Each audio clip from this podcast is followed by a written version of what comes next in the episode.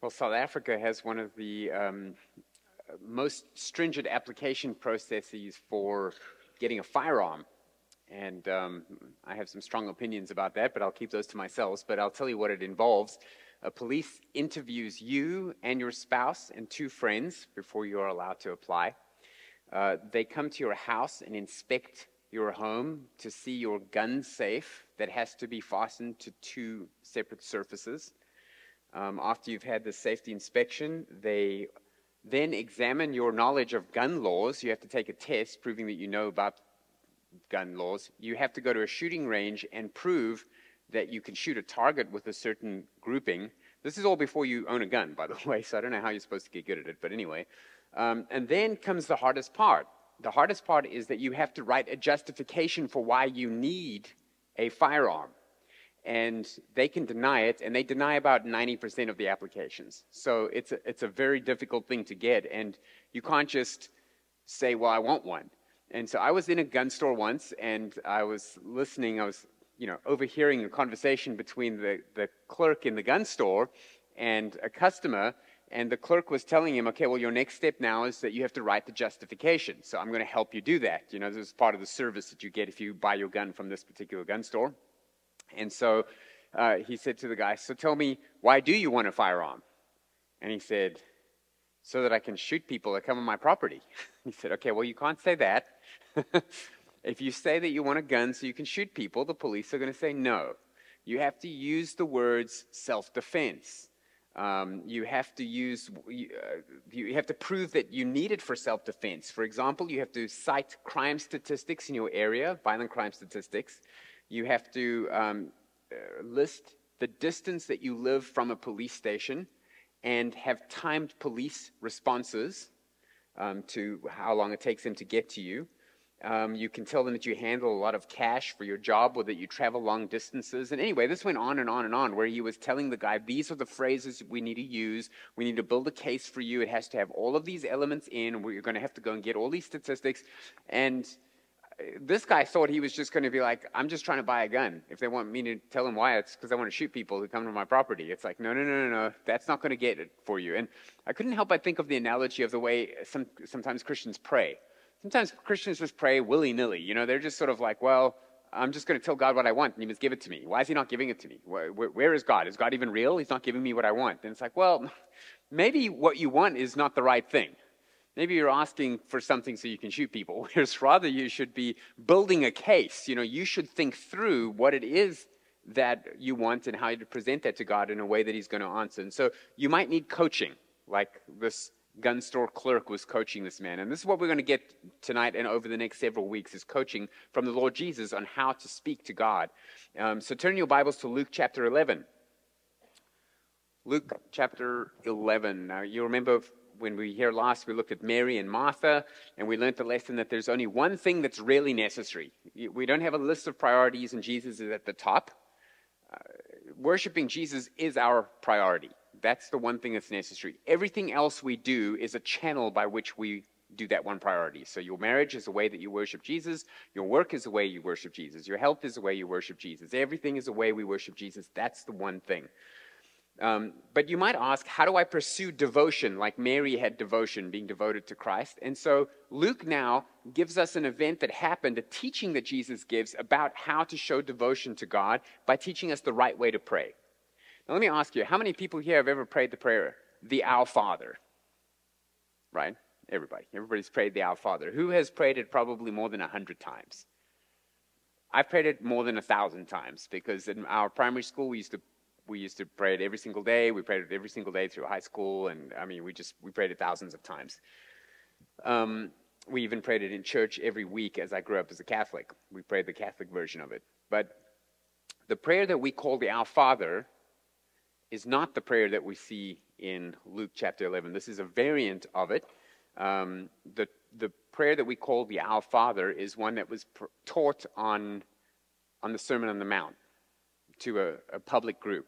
This is a different time. This is a private teaching to his disciples, not on the, the Mount, but uh, at a certain time in private. So this is a different one. And this is very important because the two prayers aren't identical. So if you think of like how do how are we supposed to pray, and you say, well, let's look at the Lord's prayer. Well, the Lord taught this twice, and he and they're not identical. So that's an important lesson that we'll see. So I'm I want you to think of the Our Father while I'm reading the, the one in Luke 11 and see if you can spot the differences for yourself. Luke 11, 1. Now Jesus was praying in a certain place, and when he had finished, one of his disciples said to him, Lord, teach us to pray, as John taught his disciples. And he said to them, When you pray, say, Father, hallowed be your name, your kingdom come. Give us each day our daily bread, and forgive us our sins for we ourselves forgive everyone who is indebted to us. And lead us not into temptation. That's it. That's the prayer. It's a little different from Our Father art in heaven, hallowed be thy name. And then the rest. I started thinking of the Hail Mary as well, which is the other thing I've prayed a thousand times. Blessed art thou among women, and blessed is the fruit of thy womb, Jesus. No, no, no, that's not the Our Father. But it's different, right? Uh, it kind of jars you. Where's the, where's the rest of it? Well, this version starts with Father, not our Father. This version has no who art in heaven. There's no your will be done on earth as it is in heaven. There's no deliver us from evil. And by the way, neither of them have for thine is the kingdom, the power, and the glory forever and ever. Amen. So, what do we learn from this? Well, the differences teach us this significant lesson. Jesus never intended this prayer to be a formula prayer. He did not teach the prayer so that we would learn by heart and pray the Our Father. And the reason we know that is because the question on teaches how to pray is asked twice, and Jesus gives two different answers. Now, they're very similar, but there are differences. The, the wording in the prayer, as it is given here and in Matthew 6, is never prayed anywhere by anyone else in the Bible. Nobody ever prays this prayer. A third reason we know Jesus didn't intend this as a formula prayer is that Matthew 6 9, Jesus doesn't say, pray this prayer. He says, pray like this or pray in this manner. In other words, Jesus was giving us a template of prayer, an example of prayer, but not a prayer that needed to be prayed by rote over and over. Now, just a little footnote it's not wrong to pray the Lord's Prayer word for word. It's not wrong. It's not wrong to pray any of the prayers that you see in Scripture. You can memorize them and pray them. Um, but that was not the intention. It is not the only way to pray. It's not the purpose of this prayer. Um, just one more footnote before we get started, really, is that we call this the Lord's Prayer. Technically, the Lord never prayed this prayer because this is, has an element of confession. Forgive us our sins. Jesus never ever prayed, Forgive me my sins, because he's never sinned. Um, so uh, sometimes people, because of that, won't call it the Lord's Prayer because the Lord never prayed it, but it's the disciples' prayer because they needed to be taught to confess their sin. I think that's just kind of splitting hairs. We all know that the Lord's Prayer because this is the prayer that He taught them, or it's the disciples' prayer because this is the one that the disciples were taught. Okay, well, tonight we're going to see two insights to help you pray rightly. Two insights. If you want to get better at prayer, over the next few weeks, we are going to get professional coaching on how to pray not from me, but from the Lord.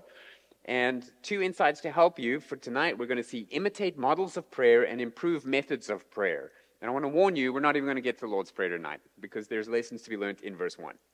So, imitate models of prayer.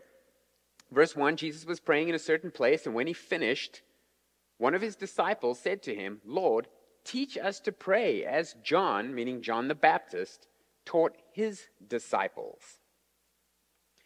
So the conversation is sparked by a disciple asking Jesus to teach him something. It must be really cool to walk around with Jesus, and when you have a question on how to do something, you just ask him, and then he tells you.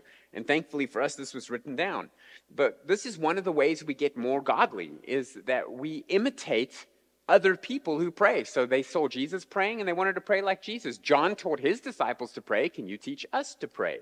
Proverbs 27 17 says, Iron sharpens iron as one man sharpens another. This is one of the ways God wants to make us more like Christ is that you find somebody who does something in the Christian life better than you and ask them to teach you. And then you copy them. That was Proverbs 27 17. In 1 Corinthians 11 1, we know that Paul said, Be imitators of me, as I am of Christ. The Paul had no problem saying, You want to be more like Christ? Well, look at the parts of my life that I'm doing well being like Christ and copy those. and then have someone copy you and have someone copy them. And so we all become more like Christ. So, verse 1 Lord, teach us to pray as John taught his disciples. Obviously, John the Baptist was a model of godly spirituality, and he had disciples and he was training them up and teaching them don't do things this way, rather do things that way. And it implies something important. It implies that John's disciples didn't know how to pray until he taught them, and Jesus' disciples didn't know how to pray. That's why they're asking teachers to pray. I mean, obviously, they knew prayers. Jewish children grew up learning prayers the, the, the evening prayer, uh, the morning prayer, the, the prayer at mealtime, prayers of confession, the various psalms. But they saw something in Jesus that was different from these rote prayers that all Jewish kids learn. They saw in him a vibrant prayer life. They saw in him a desire to be by himself and pray, and long periods of time where he wasn't praying rote prayers or prayers in public. He was praying privately, and he was praying for a long time, and they were like, We want to do that. What do you say to God while you're talking to him? We, we don't always know how long Jesus prayed for, but we do have a glimpse of that because Remember in the Garden of Gethsemane when he's praying and he tells them to wait for him and then they fall asleep and he comes back and he rebukes the three disciples that fell asleep while he was praying? And he said, Could you not even watch for me for just one hour? Like in, in Jesus' mind, like this was just a short prayer time. This was just one hour and you couldn't stay awake. It's not like I was praying all night like I have before. We see that as well when he chooses his disciples. He prays throughout the whole night. So the disciples see this and they're like, this is not what we see from our rabbis. This is not what we've learned from our parents growing up. Will you teach us this? And so what this implies is they didn't know how to pray. Now, maybe you might think that prayer is a very personal thing. Prayer is just something, each person's different. God knows my heart. Maybe you think it's wrong to compare your prayers to other people's prayers. Well, this implies that there were people who thought they didn't know how to pray. And Jesus didn't answer by saying, Listen, you pray just fine. Just keep praying the way you pray. God knows your heart. He didn't say that. You want to know how to pray? Yeah. Take out your pens. Pray like this. you know? And then he tells them, Good, that's a good question. I'm going to give you the answer. Not, no, no, no, you've completely misunderstood it. God just knows your heart. And he's like, Pray like this. Come, write it down. Uh, our Father and so some people know how to pray and other people don't. That's implied in this text. John the Baptist knew how to pray, Jesus knew how to pray, their disciples didn't until they were taught. So, what we learn from that is that prayer is not actually something that always comes naturally and spontaneously to all people. It's okay if you feel like, I don't want to pray in public because I don't know how to pray. That's good, as long as you don't stop there and say, therefore, I will never learn to pray. No, you, you can learn how to pray. It's a skill that you can pick up. And so some people do know how to pray, and it's either because of spirit, uh, scriptural study. You can learn how to pray from the Bible, seeing how prayers in the Bible are structured and how people prayed there. Um, or they were just gifted. I mean, God gives people gifts. Some people are just really good at encouraging, and some people are good at counseling, and some people are, are good at understanding Scripture, and some people are good at teaching Scripture, and some people are good at praying. It's just a giftedness. And that's why a, a body of Christ, the church, is knit together by different members so that we can all teach each other and share our strengths with each other. Not everybody has to be good at all the things, but you find somebody who's really, really good at prayer, and you ask them, teach me to pray, or you watch them, or you learn from them. And so they're great prayer warriors in history. Uh, King David was a great prayer warrior. You can go and read through David, in my Bible, I have a, a, metallic green pen. I don't know why, that's just the one I picked.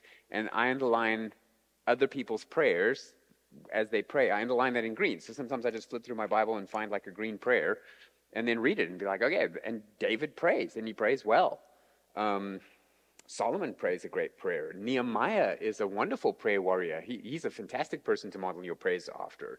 Uh, the Apostle Paul, of course, is the classic. Paul's always praying and he's writing prayers throughout all of his letters, and, and he tells people what he prays about and how often he prays for them and that, so you can underline all of that.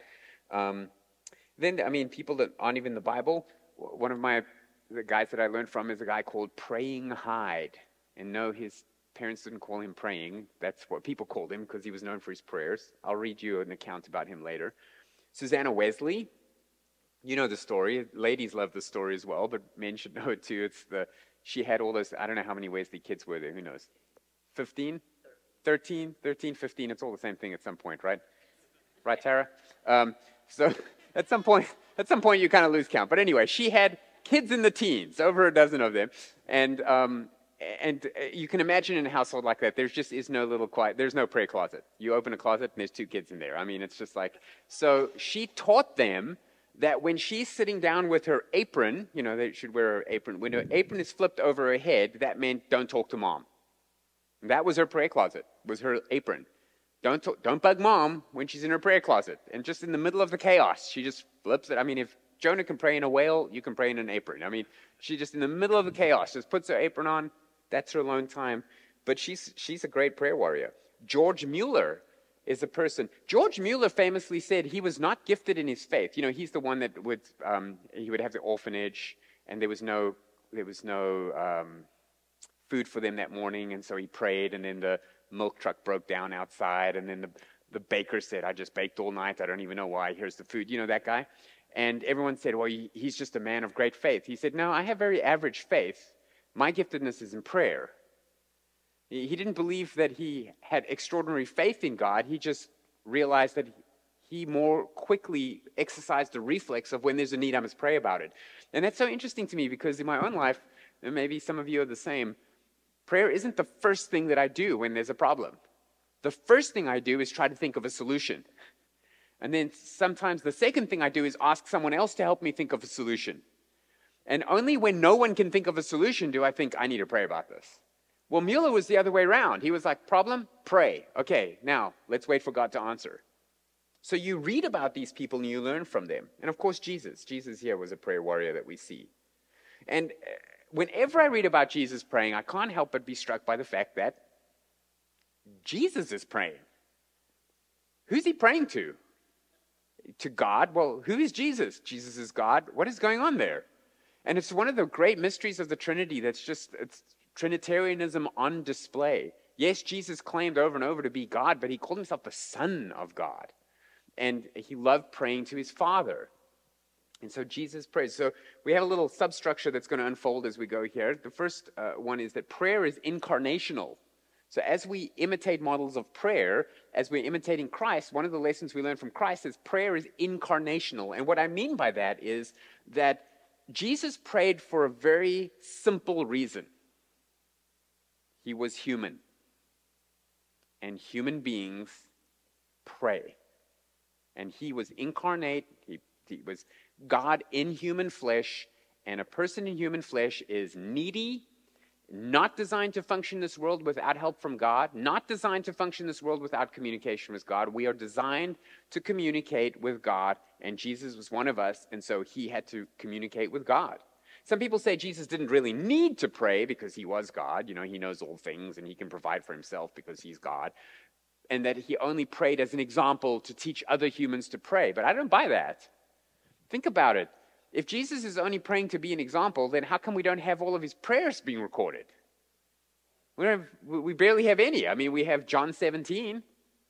We have the, that's one whole chapter, the high priestly prayer. We have the prayer in Gethsemane, but he's praying all the time. No, he's not praying for us to learn how to pray. He's praying because he prays.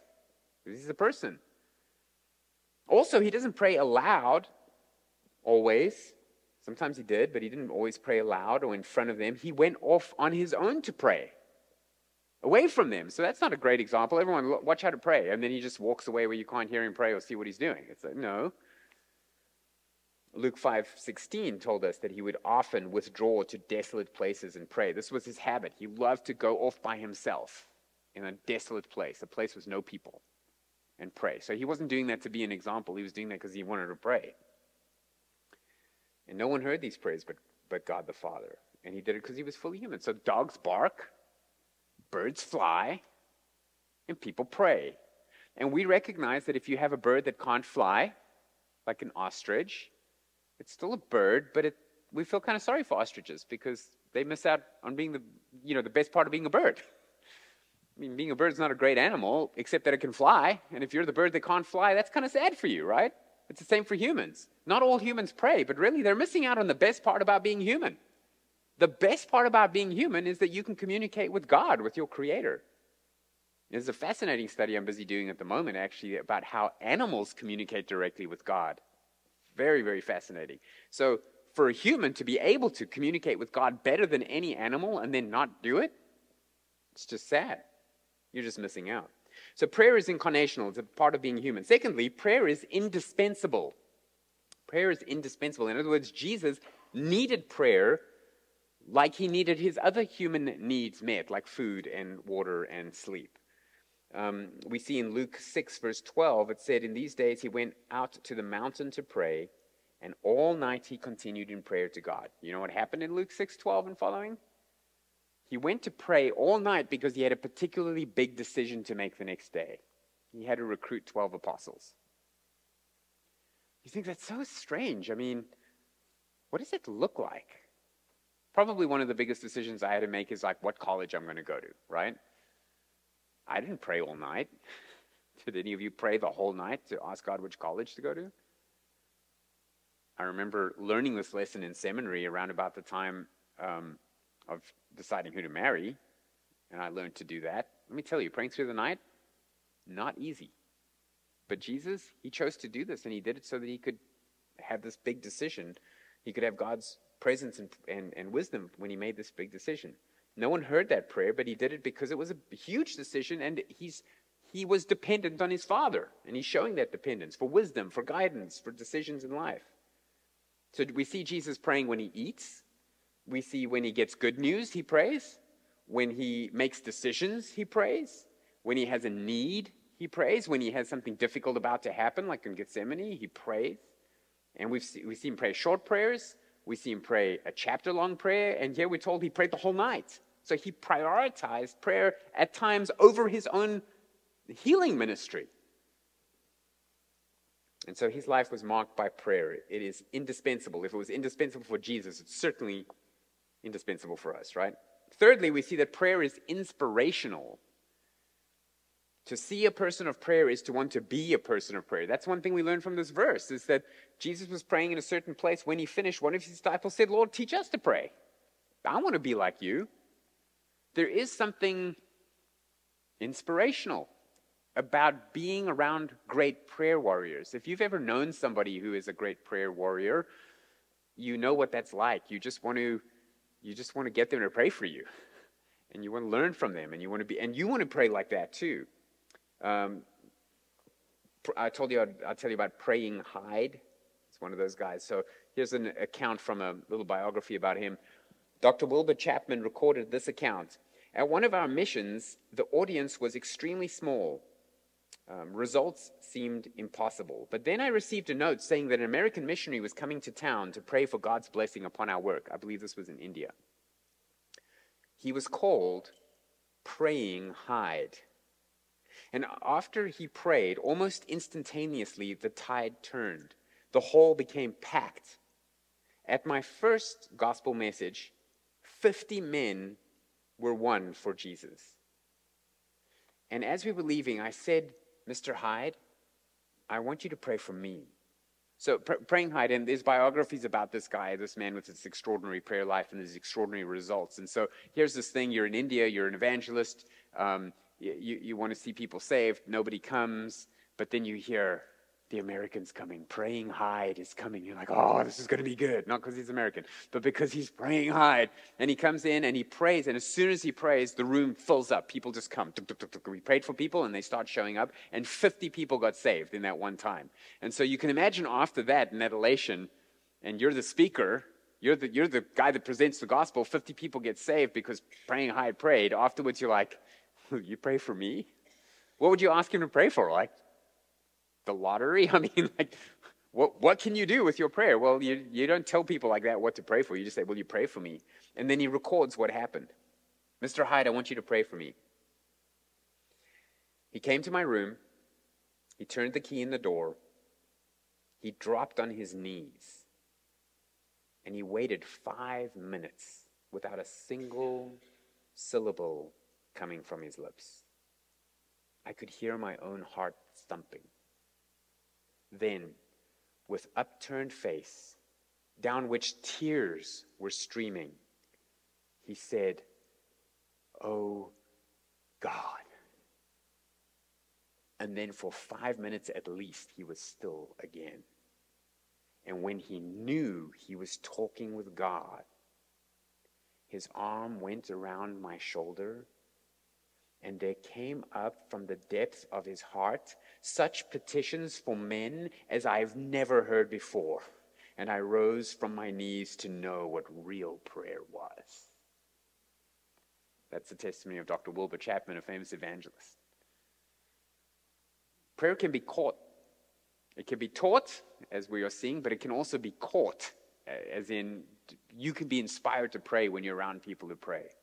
People said Charles Spurgeon was like that. People loved to hear Spurgeon pray. People would come and listen to him pray in, in, in, church, but also in his home. If you came to visit him, he would pray, and people would write about it for decades afterwards. The prayers of Spurgeon. I had a, a professor, the late, great Dr. Rosscup, Dr. Jim Rosscup, who was our prayer professor at the seminary. Kim worked as a secretary for him for a while, and this, this was, he was just known as the prayer warrior. And all the seminary professors were prayer warriors. So you must know if they say he's the prayer warrior, uh, everyone wants to pray like the professors, and they want to pray like Jim Rosscup. And uh, he was he was just such a lovely man, and such a, a one. He was my supervisor for my thesis, so I got to spend time with him that others didn't. And uh, he was such an interesting guy because he, he was this old man, you know, and um, you ask him to pray for something, and he says, whoa, whoa, whoa, and he pulls out of his pocket a, a post-it note. And he would write the prayer down on a post-it note, and he would like stick it in his jacket or on his book or whatever. And he had this whole board at home full of post-it notes with columns and he would move your post-it note from um, where he was praying for it and how often he was praying for it until it was an answered prayer. And then you would come and say, Dr. Rosscup, the thing we prayed about, I, I got an answered prayer. And he would ask about it. He would like, that's wonderful. And he would make a note to cross it off his list. And I mean, he was just like always functioning. And he, he ha- taught a class in seminary, prayer class, that was mandatory. Everybody in seminary had to take the class.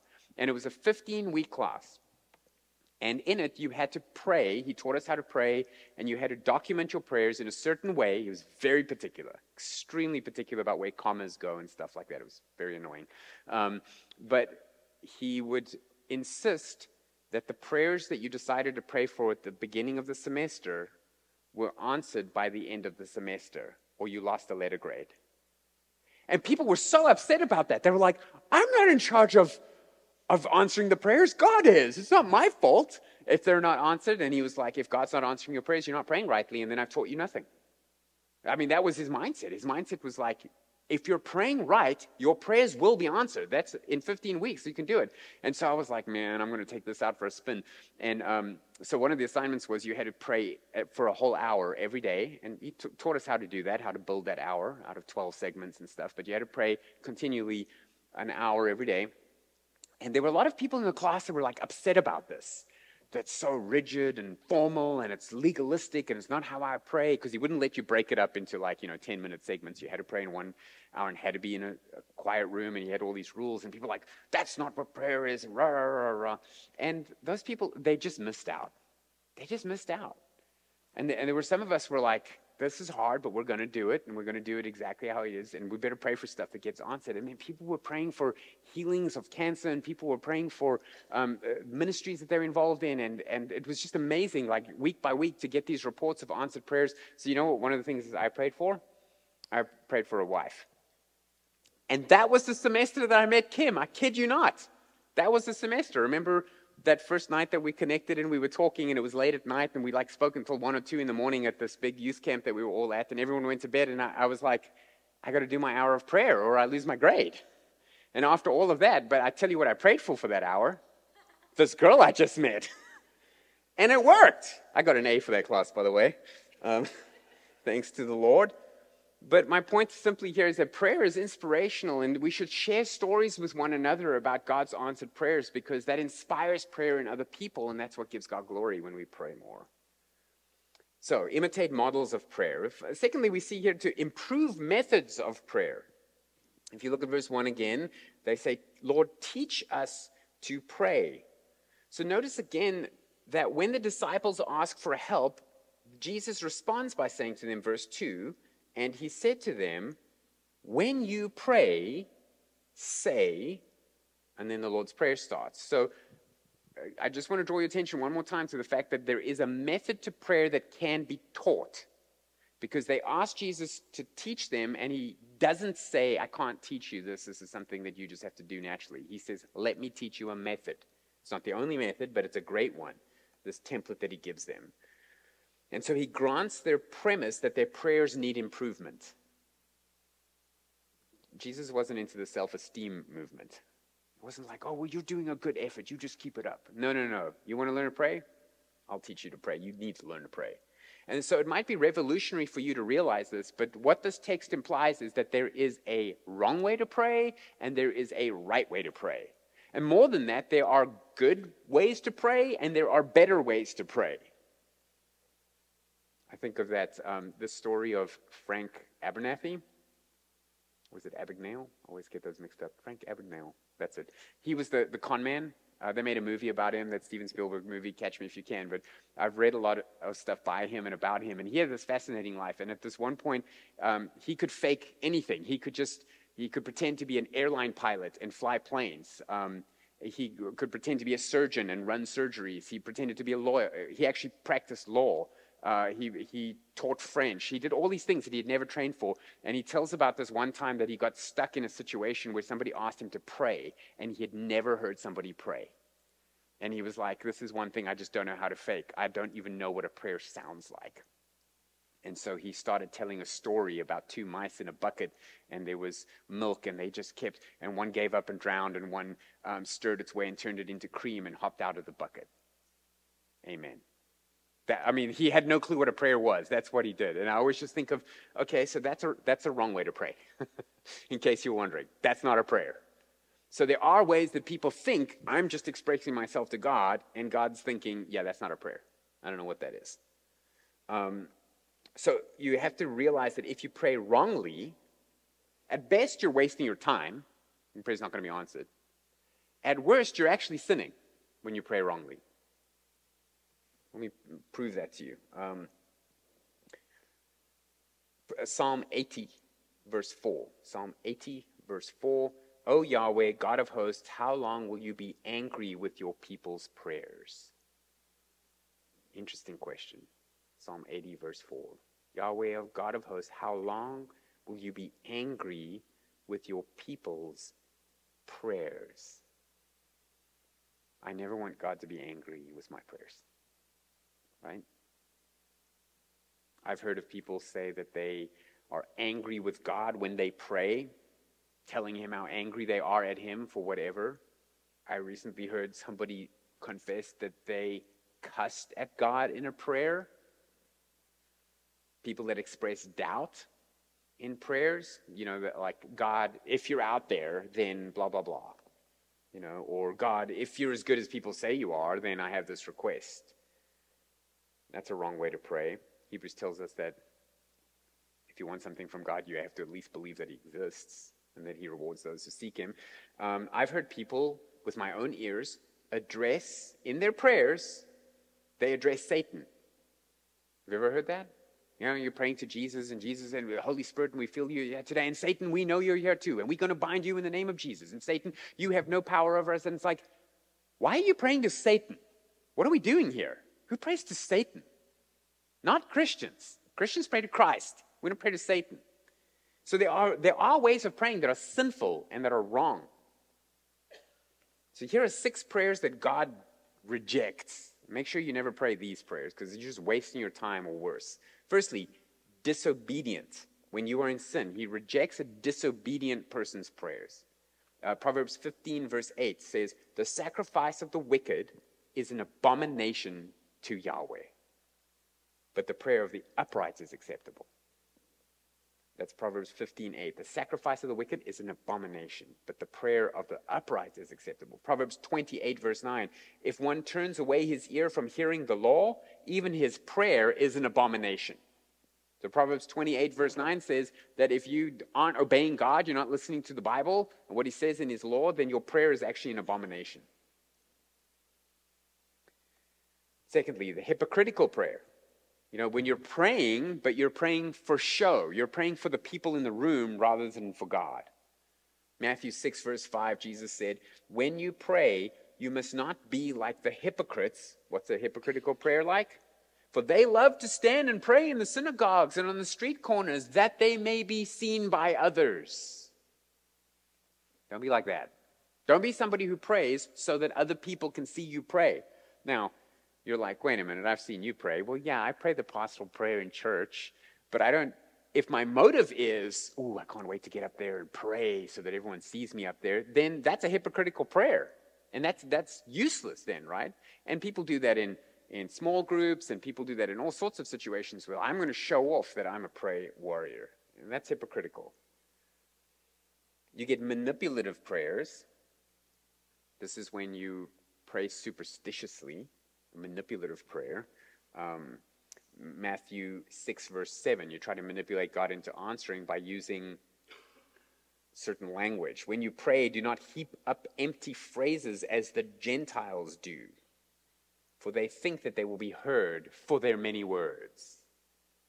You get people like this who think, if I flower up my language, not only am I impressing other people, which is hypocritical, but God will have to answer me, you know, oh Lord, who art ensconced among the cherubim above, in all of thy magnificent holiness, bestow thy bounty upon this poor wretched worm. Is everyone watching me? Is everyone listening to my Elizabethan English prayer? It's like, no, you're missing the point.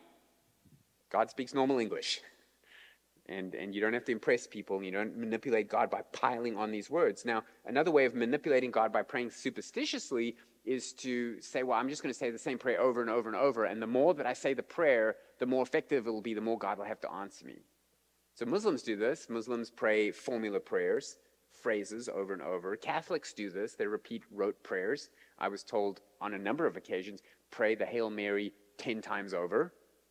Pray the glory be twice and the Our Father once. And if you do that formula in a certain way, you'll be forgiven of your sins. And so that's, have you ever seen a rosary rosary beads. It's like uh, it's like a little chain that has 10 beads and then one and then 10 and then one and then 10. There's like a hundred of those.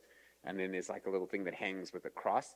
Well, those, those beads are so you can keep track of all the prayers that you're repeating. And so you get good at it because, you know, you're not allowed to watch TV until you say confession. I got back from the priest. Did you, did you confess your sins? Yes, mom. What did he give you? Well, he gave me 10 Hail Marys to say. Have you said them? No. Okay, well, you can't watch TV till you do your penance, okay? How many feel the grace of the Lord is with you, blessed art thou among women, blessed is the fruit of thy womb, Jesus. Oh, how does go? Hail, Hail Mary. Anyway, I used to know it. I used to just be able to crank them out 10, boom, and you need the rosary because you got to keep track. Well, that's manipulative. God specifically says don't do that. Do not heap up empty phrases. Also, by the way, don't pray to Mary. Um, but don't heap up empty phrases. Um, insincere prayers, that's another one he doesn't answer. This, an insincere prayer is a prayer that you don't actually mean. Your, your mind is not engaged in it at all. You're saying it, but, or you're listening to someone's prayer and you say amen afterwards, but if I asked you what they prayed about, you wouldn't know. Well, that doesn't count then. You didn't pray. um, Mark 7 6. This people honors me with their lips, but their heart is far from me. In vain do they worship me. So there is a way to honor God with your lips while your heart is far from Him. And he's saying that kind of worship, well, in, that's vain worship. You might as well not even do that. That's Mark chapter 7, verse 6. Here's another one selfish prayers. This is when, this is the most common prayer even godly Christians pray because they just don't realize it. But when you approach God to pray for something and you, you frame your entire prayer based on what God needs to do in the universe because of what you want, that's not a good prayer. God doesn't run the universe for you and what you want. You need to, you need to understand, orient yourself so that you're praying according to God's will for what He has revealed He wants for His glory. So in James 4, verse 3, James says, You ask and you do not receive because you ask wrongly to spend it on your passions. That's James 4, 3. So you're asking and you're not you, you're getting a no answer from god. Why? Because you're asking wrongly. You're, it's a wrong prayer. And what is the prayer? Well you you ask wrongly to spend it meaning the, the, the grace of god that you're asking for on your passions your lusts your desires. So sometimes people say well you know is it wrong for me to pray for a parking spot can't find a parking spot anywhere. Can I pray for a parking spot? Well, I usually answer it this way. It's like if the parking spot is the only thing that you're praying about that day, then yes, go go get a real prayer life, you know. If you if your park if your prayer life is healthy and robust and you have a need, an urgent need in the middle of that, and it's something as simple as a, parking lot, of course you're going to share it with God because you share everything with God and you ask Him for everything and you praise Him for everything, and that's totally okay. Um, but uh, another way of saying that is, well, what's your motive behind wanting the parking spot? Think about what it would take to get you the parking spot near the entrance so that you don't have to run in the rain to get to the movies or whatever. It means some old lady with a walker is going to have to be in the rain longer. right? Or something. Someone else is going to have to be in the rain. So, what you're saying is, please, God, orient this world so that I get the most comfort and blessing out of this moment rather than anyone else around here. I don't know. I don't know. That that's just that's a selfish prayer, right? You never want to pray, I want to I want more money because I want to trust you less. Is what you're praying. I want more money so that I can look at my bank account and feel safe. Or I want a good kid so that my life is easier. Is that the reason you want a good kid? Is that a good reason? Or I want a wife so that she can meet my needs. You know, as soon as you're orienting your prayers around you and your desires, then you're kind of missing the point of having access to the creator of the universe. And then finally, is it finally? Yes, finally, um, a prayer that's not answered is husbands' prayers. Not all husbands, of course, God answers some husbands' prayers, but husbands who are not honoring their wives. So you think about all.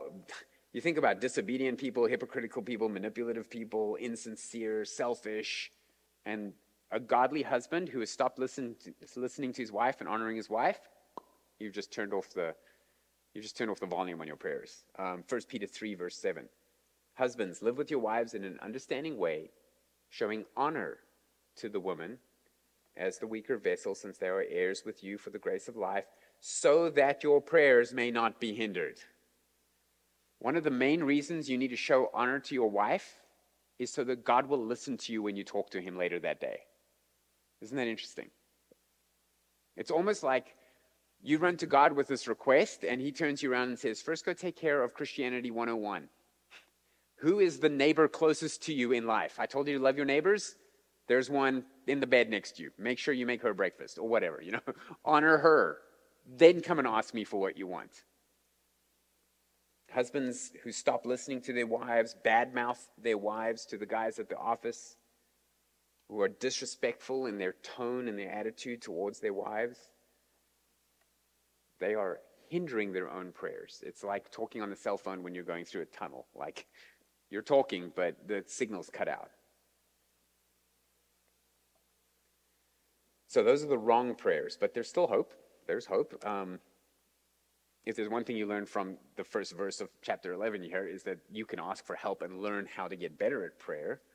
And so you can get instruction. That's what they ask for. Teach us to pray. So uh, the way the way I think of it is this: prayer is is something that's quite natural, that each person does differently, but it can also be coached, just like running. You know, most people can run, and everyone's run's a little bit different, but you can you can get the job done, right? But if you want to run with the big boys, you want to run in the Olympics, you need professional co- coaching where they, they're going to tweak every little part of your stride and the type of shoe and what you have to do and how you launch and all that kind of stuff. So, in the same way, prayer is pretty natural. Everyone can get the job done. You know, if you've never heard anyone else pray and you've never learned anything about prayer and you've never read a single prayer in the Bible, you can just cry out to God and He's going to listen to you. He, he's going to He's going to He's going to hear you. So don't so don't worry. But that's just like telling somebody everybody can run. If you want to get good at it, you need instruction. You need to learn. You can read books about prayer. You can, well, I'm going to give you eight, eight ways in a moment. Um, let me just give those to you. Eight practical tips to get you started. Um, just briefly. Number one, pray with others in your home group. You know, when we have home group and the guy leading says, right, these are the prayer requests. Who wants to pray?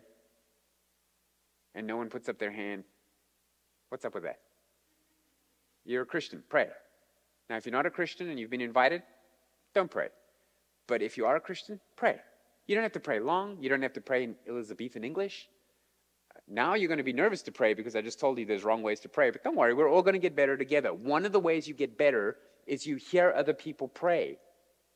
And you think, I need to pray more like that. This person said that thing. That's really interesting. I like the way they started their prayer with this. I like the way they ended their prayer with that. Okay, I'm going to learn how to do that. I'm going to watch them. I'm going to I'm going to do that. So, and if you're like, I don't want anyone copying my prayers. I'm bad at praying. Good. Just pray, um, because then people can be like, okay, so I'm not going to pray like that person. Uh, they they're still learning. But the thing is, it's like uh, you can learn guitar at home in your bedroom. That's fine. But the best way to learn guitar, anyone who ever played guitar will tell you, is to play in a in a band. Yeah. When you're most vulnerable, when your mistakes are heard by everybody, there's just something about being in the band and forcing yourself to be confident enough to get that done. You get way better at guitar if you play in a band. Everybody knows that, right? So it's the same thing with prayer. You will get better at prayer when you're focused and you're thinking about what you're saying. My main, my main hint for you, if you're going to be new at praying at home group, just keep it short. You, no matter how bad it is, it's not bad if it's short. What's bad is when people pray bad for long.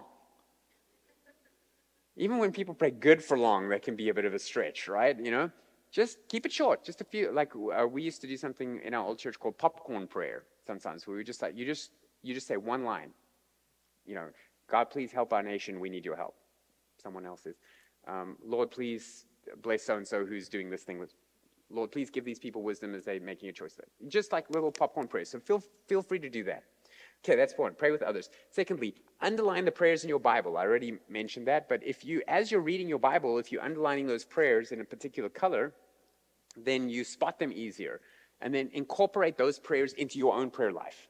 Like, uh, what I mean by that is you, you literally mimic phrases that Paul is using when he says, Blessed be our God and Father of our Lord Jesus Christ. Like, well, I never, I never say that in my prayers. Okay, I'm going to try. So I have the prayer open and I read it and I say, um, Dear God, blessed be the God and Father of our Lord Jesus Christ. May peace and grace be multiplied to the people I'm about to pray for. Sounds kind of weird, but hey, that's how Paul did it. And guess what? God answers Paul's prayers. so he's doing something right. And the more you do that, the more natural that becomes. Um, number three, practical tip buy and read D.A. Carson's book, Spiritual Reformation. D.A. Carson has a book, we sell in the bookstore, called Spiritual Reformation. And all he does is he goes through Paul's prayers. And he lists Paul's prayer and he explains it and then he applies it and shows you how you can pray it. It's the best book on prayer I've ever read. D.A. Carson, Spiritual Reformation. Uh, number four, pray until you pray. I can't take credit for that. That's a phrase that the Puritans always used to say. If you're not sure how to pray and you want to learn, pray until you pray. And what that means is when you're on your own, don't practice this in front of a crowd, practice this on your own. Pray until you feel that you're really praying. Pray long prayers, long, windy prayers. Just keep at it. Don't do that at home group. Do that on your own. Home group, practice your short prayers and listen to other people. But when you're on your own, pray until you actually feel it. And so sometimes, you know what it's like. I mean, when I pray, sometimes I'll start praying and then my mind wanders, and then I'm like, okay, I need to start praying aloud because when I pray in my mind, my mind just wanders and I'm like, what was I praying about again? Um, and so then I pray loud, but not loud, but you know, under my breath, but I can hear myself. And um, and as I'm praying, I don't know where this prayer's going, but that's okay. you know, I mean, what? It's not like God's got anything better to do. Um, you know, He's listening to me, so I'm talking to Him, and and eventually it'll find its groove. And you're like, you know what? This is this thing I'm praying about now is the thing that I'm worked up about. And so I pray more and more about that. And then after a while, you're like, man, that was a great prayer. Not the first 10 minutes of the long, winding road to get there, but those last four minutes were intense. And that was great. So just pray until you pray. Um, where were we? Number four. Number five, break the rut of your prayers. And by that, I just mean if you pray in a certain way each time, just try something different. Maybe use different names for God. Like if you have a prayer journal or something, just jot down. Let's say, um, I mean, I usually start my prayers, Dear Heavenly Father. You've probably heard me say that from the pulpit, but every once in a while I'll, I'll say, Dear God, or My God in heaven, or Abba, Father, or Yahweh, or, you know, just jot down a couple of different ways that people in Scripture address God and just, just do it differently. You don't have to do that in a home group. You can do that in your own prayer time, right? And, and break the rut. Um, Number six, pray with your family or with friends or with coworkers or anyone that you can get a little group together with. Number seven, start with short prayers. I already mentioned that, and then work on adding something each week. So that's what we were taught in our hour-long prayer class. Is um, and I'll do a little workshop on this one day, maybe on a Wednesday, um, of the kind of 12 segments. But if you, if you, it's hard to think I'm going to pray for an hour. But if you think I'm going to pray for five minutes, thanking God for things, those five minutes will go quick. And then I'm going to spend five minutes confessing sins of mine. You're going to want that to go real quick. And then I'm going to spend five minutes um, asking God for things for other people, and that's going to go quick. And then I'm going to spend five minutes asking God for things for me, and then that goes quick. You know, and so you, you, I'm going to spend five minutes singing to the Lord. I'm going to f- spend five minutes composing a poem to the Lord, whatever it is. And by the end of the hour, you're like, man, that, I didn't even get through everything I wanted. Good thing there's tomorrow, right? And then uh, seven, start with short prayers. Oh, I said that one. Number eight, final one, pick a quiet place to pray daily. It's helpful if you have the same place that when you go there, you know this is your little prayer nook. Um, it's just a helpful practical tip. If you want to learn to pray better, pick a little spot. You can pray throughout the day whenever you are. Pray in your car, pray when you go for a walk, pray whatever. But if there's a specific spot where you're like, when I pray something serious that I really want to focus on, this is the spot that I go to, whatever it is. And so there you go. If you're really serious about getting prayer, you can sign up for our um, professional coaching, which happens every Wednesday night starting next week. So come back next week. Let's pray. Dear God, our dear Father, what a blessing it is to learn how to pray and to be inspired to pray by your Son who prayed to you. We look forward to the weeks ahead as we go through this wonderful prayer line by line and, and learn lessons about you that we can incorporate into our own lives, that we can become better prayers so we can give you more glory. And we pray this in Jesus' name. Amen. Okay, I kind of used up all of our Q&A time, but are there any burning questions? Yes, burning question number one.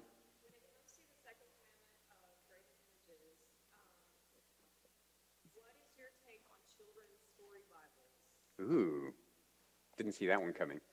Um, okay, uh, what say the first part again. Uh, when it comes to the second commandment about graven images, okay. Uh, and then you want to apply that to children's story Bibles. Yeah, yeah, yeah, yeah, yeah. I mean, I'm also expanding in my mind to what about movies like The Passion of the Christ and TV shows like The Chosen? I mean, story Bibles, it's like there's bigger fish to fry than that. Um, but yeah, you're right. Even story Bibles that have pictures of Jesus. I mean, if your kids start picturing Jesus with like a big nose and curly red hair, then that's a problem because um, it's in the cartoon. But okay, let me first say that the, that different godly men over the ages have had different views on this. And so there's kind of a spectrum of the way to answer that, and then I'll tell you where I fall on this. One um, way of tackling the second commandment, do not make graven images, is to steer clear of um, making any kind of visual depiction of God or Jesus. Okay, that's one. The other extreme would be saying, as long as you're not making an actual idol and bowing down and worshiping it, then you're obeying that command, because that's the point. The point was don't actually make a graven idol and worship it. On some of the extremes, Christians don't even allow statues of anything because the, if you read the commandment carefully in uh, what's it Deuteronomy 20, it talks about uh, sorry Exodus 20. What am I saying? Exodus chapter 20. It talks about how um, you can't make an image of any four-footed creature, any winged creature, any creature whatsoever. You know, and so that's why. Have you ever heard of the phrase um, iconoclastic? You heard that iconoclastic? That comes from the iconoclasts in history who were Christians who would destroy any art, any depiction of anything, include any st- so these crusaders would come in and see statues of anything and just destroy them because of the second commandment. So that's the extreme version. Um, I think the point of that passage was that God was saying, I'm going to reveal to you who I am and I want you to resist the temptation that everybody else does with their gods to depict me in something that is undepictable. who I am and my attributes cannot be reduced to anything physical or any picture. Um, and so don't even try. And they, they immediately disobey that with the, the golden calf. And they say, This is Yahweh who brought you out. And it's a little golden figurine. And he's like, No, I'm going to make you eat that. And he does. Um, okay, so that's the point of, of that commandment. But God does reveal himself in visible ways in certain places, in rare places in Scripture. One of them is the burning bush. So, in my thinking, if you draw a picture of a burning bush in a children's Bible, that's acceptable because you're not making a graven image to worship God. You're depicting an event of God revealing himself. And so I would also apply that to um, the main way God revealed himself in a visible way was through Jesus Christ. And so he, it wasn't idolatrous for people to worship Jesus because he was God. And he was a physical, he was the physical incarnated manifestation of the second person of the Trinity. Um, and therefore, if you are drawing a picture, and now, now I'm stepping away from the pulpit, this is just my opinion. My opinion is if you're drawing a picture that de- depicts that self revelation, you're not worshiping it, but you're using it as, as part of the narrative story, I would say that that's not a violation of the second commandment because I'm not making an idol to worship. I would not personally wear a crucifix. And we would not have Jesus. A crucifix is a cross with Jesus on it. I wear a cross around my neck, but I would not wear a cross with Jesus on it like I used to when I was a Catholic. Because now you've made a graven image of something that you're attaching religious significance to and using in your worship, directing your worship towards it. Um, and so I, I wouldn't do that. So I think each person may have to just make that decision for themselves. Like if you have, I, I prefer children's Bibles where the, the pictures, even of Jesus, are very cartoonish. So the kid realizes that's not what Jesus looked like because no people have big ears like that and big noses and giant toes, you know, whatever.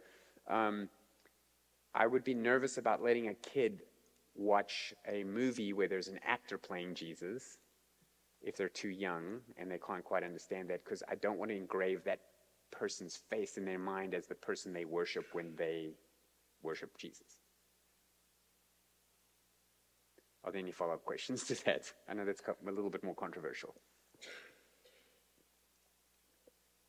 Okay, any other questions? Yeah. Okay, non related. And if you're a mom of a baby in nursery, you can go and get that baby and they'll, they'll kiss you and call you blessed.